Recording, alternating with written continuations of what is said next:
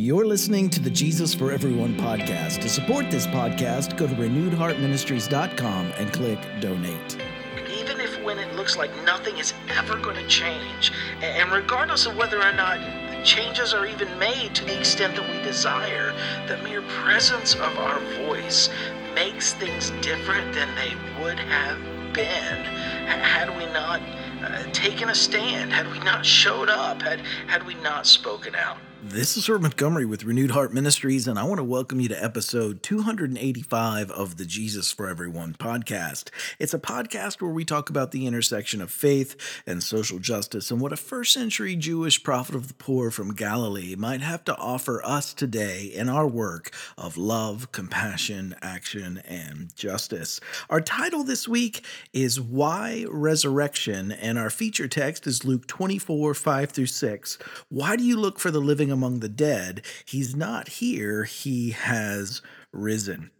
Last weekend, the majority of Western Christians ritually celebrated Easter. And this time of year, in the context of spring, many Christians pause to memorialize and celebrate the story of Jesus' resurrection. And, and although early Christianity included risking a cross for standing with the social changes that the teachings of Jesus eh, implied, early Christianity, it was about resurrection. It wasn't about death death. It, wasn't about getting to an otherworldly heaven, and it also wasn't about hell. Hell isn't even mentioned in the book of Acts once. But early Christianity, it wasn't even about a cross. It was about a resurrection. It was about triumph over execution. Look at the these these passages from the book, the first part of the book of Acts, Acts 4, 33. With great power, the apostles gave their testimony to the resurrection of the Lord Jesus, and great grace was upon them all.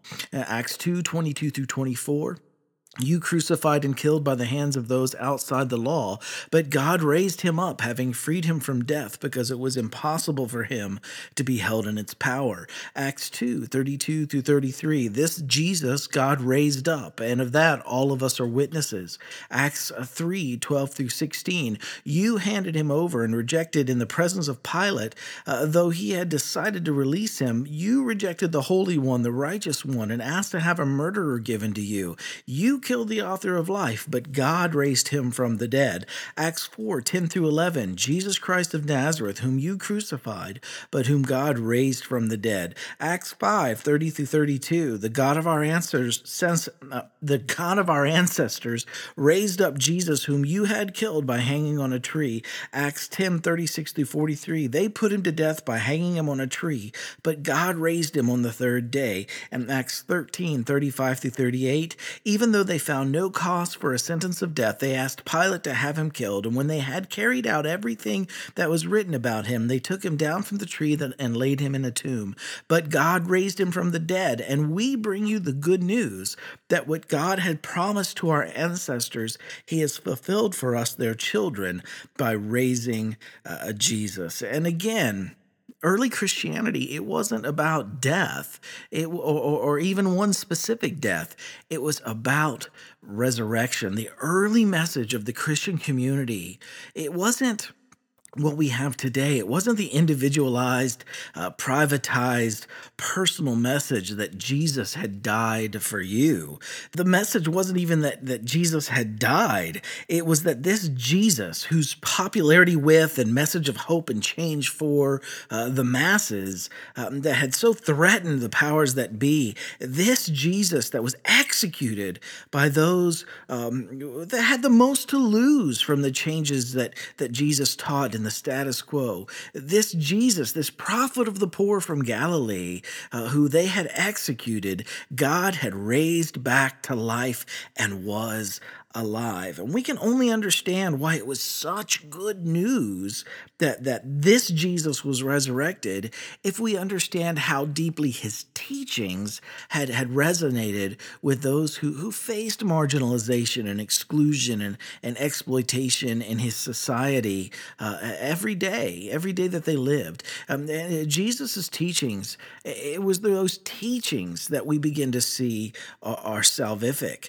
And, and, and this week, I want to amplify the work of Dolores Williams as, as we seek to understand, as we seek to wrap our minds around what people in Jesus' own time uh, found so truly special about him. Williams is a womanist theologian who, who I believe has much to offer us today as we seek to follow Jesus in the most life giving way in our context. She writes from her experience as a, as a black woman, yet the majority of her work is rooted not just in her own individual experience, it's rooted in the history of, of black women and black, black families in the U.S., uh, b- black church's oral tradition, and the Bible stories about women, and especially marginalized and African women. And this is from Williams's book, Sisters in the Wilderness The Challenge of Womanist God Talk, page 130 through 131. Black women are intelligent people living in a technological world where nuclear bombs, defilement of the earth, earth, racism,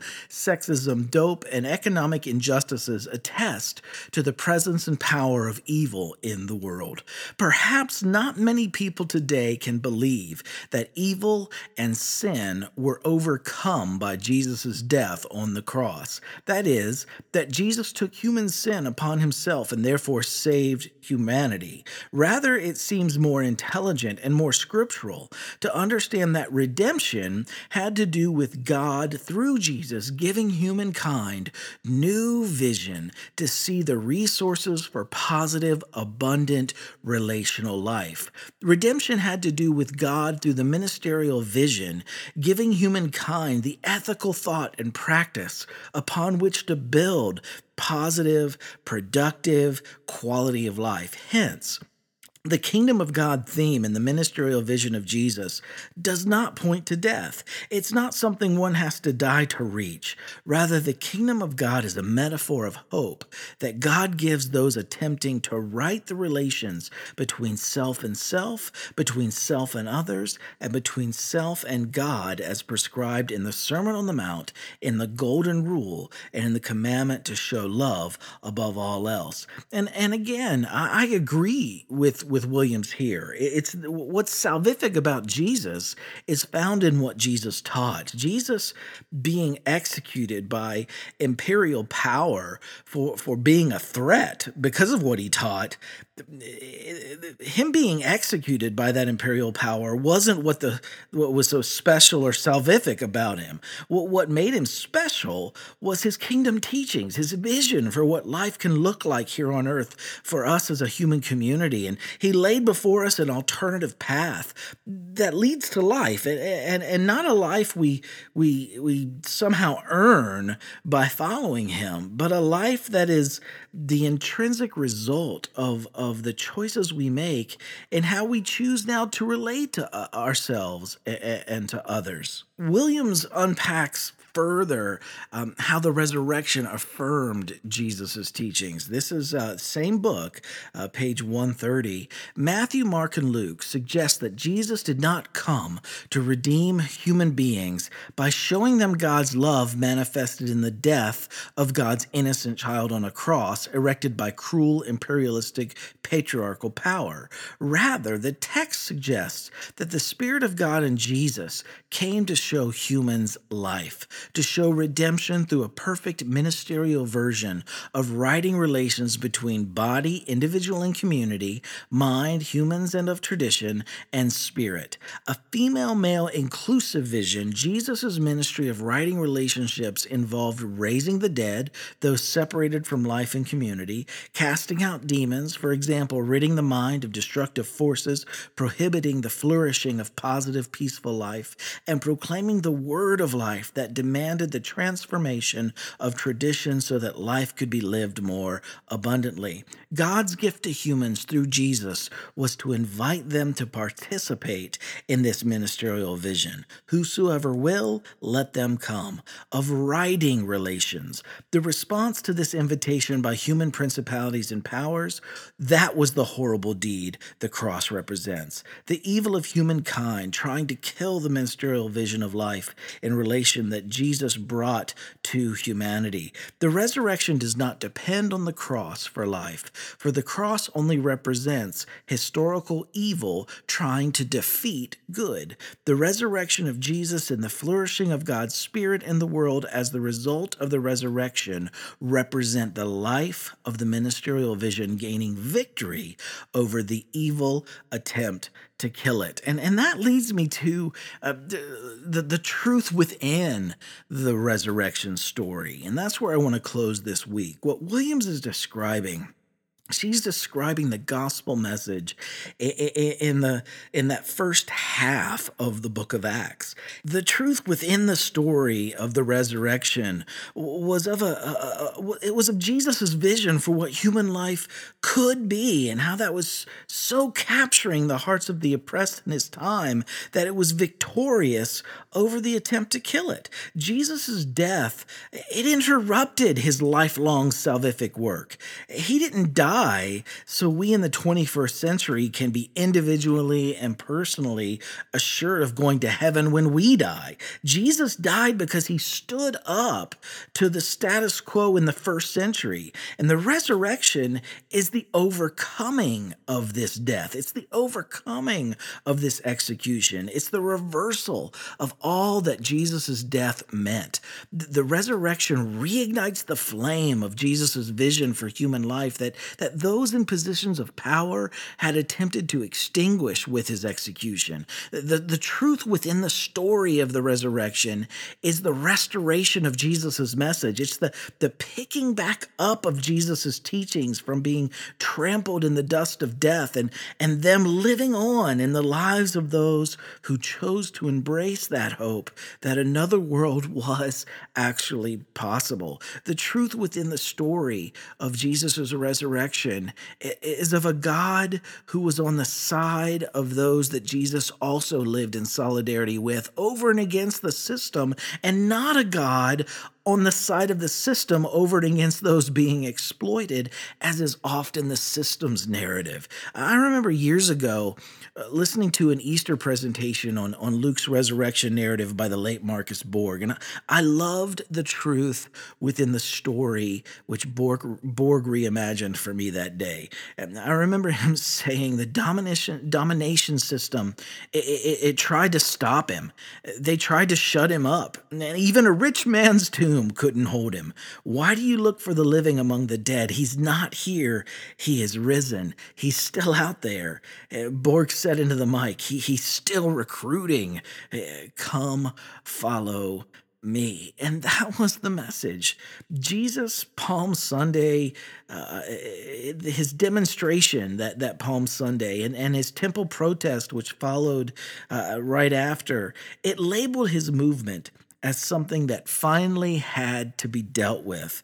And within the week, Jesus was dead, yet the resurrection transforms his death into an attempted setback and not a final silencing that makes Jesus a failure. The, the, the, truth within the story of this resurrection narrative is that systems of injustice they don't always win.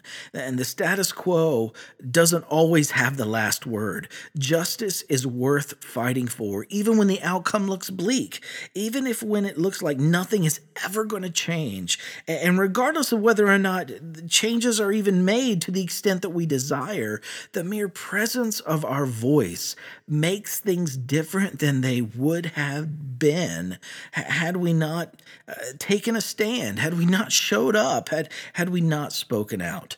Joan Carlson Brown and Rebecca Parker, they remind us again that the gospel is not about an execution. It's about a refusal to let go uh, uh, of life. This is from their article for God so loved the world question mark and you can find it in Christianity Patriarchy and Abuse page 18 uh, through 20 edited by Joan Carlson Brown and Carole Bohn.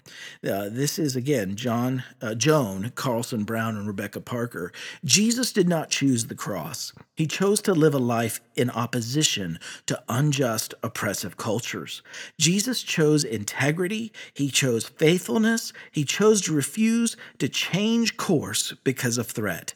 It is not the acceptance of suffering that gives life, it is the commitment to life that gives life. The question, moreover, is not, Am I willing to suffer, but do I desire fully to live? And this distinction is subtle and to some spacious, but in the end, it makes a great difference in how we interpret and respond to suffering.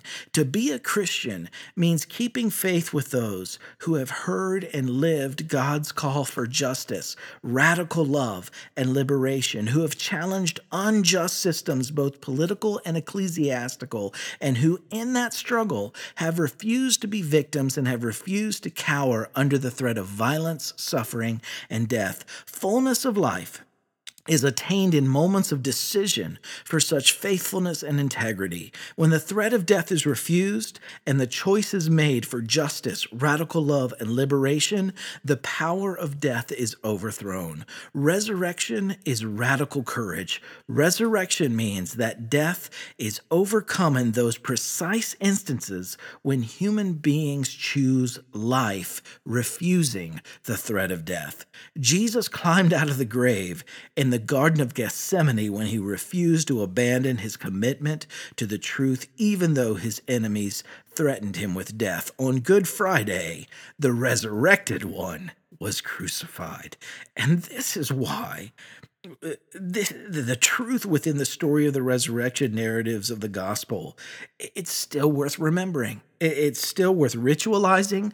It's still worth celebrating. And this is why the story still matters to me. Why resurrection? This is why. Why do you look for the living among the dead? He's not here. He has risen. Luke 24, 5 through 6. Heart group application this week. Uh, this week, I want you to spend some time as a group just sharing with one another. We just came out of the Easter season. How does the story of Jesus' resurrection uh, give you hope in the here and in the now, in our world today, and not simply for an afterlife? And then, number two, as a Jesus follower, how does the story of Jesus' resurrection, um, how does it inform your work for justice in your own sphere of influence today? And then number three, how did you, as a group, how did you celebrate the story of Jesus' resurrection this year? Uh, what parts spoke to you? And, and I want you to share your experience. Uh, go around and share your experience with the group. Thanks for checking in with us this week. I'm so glad you did. Wherever you are today, keep living in love, and compassion, keep taking action, and keep working toward uh, distributive justice. I'll be in Delaware next weekend speaking at a, a weekend event there.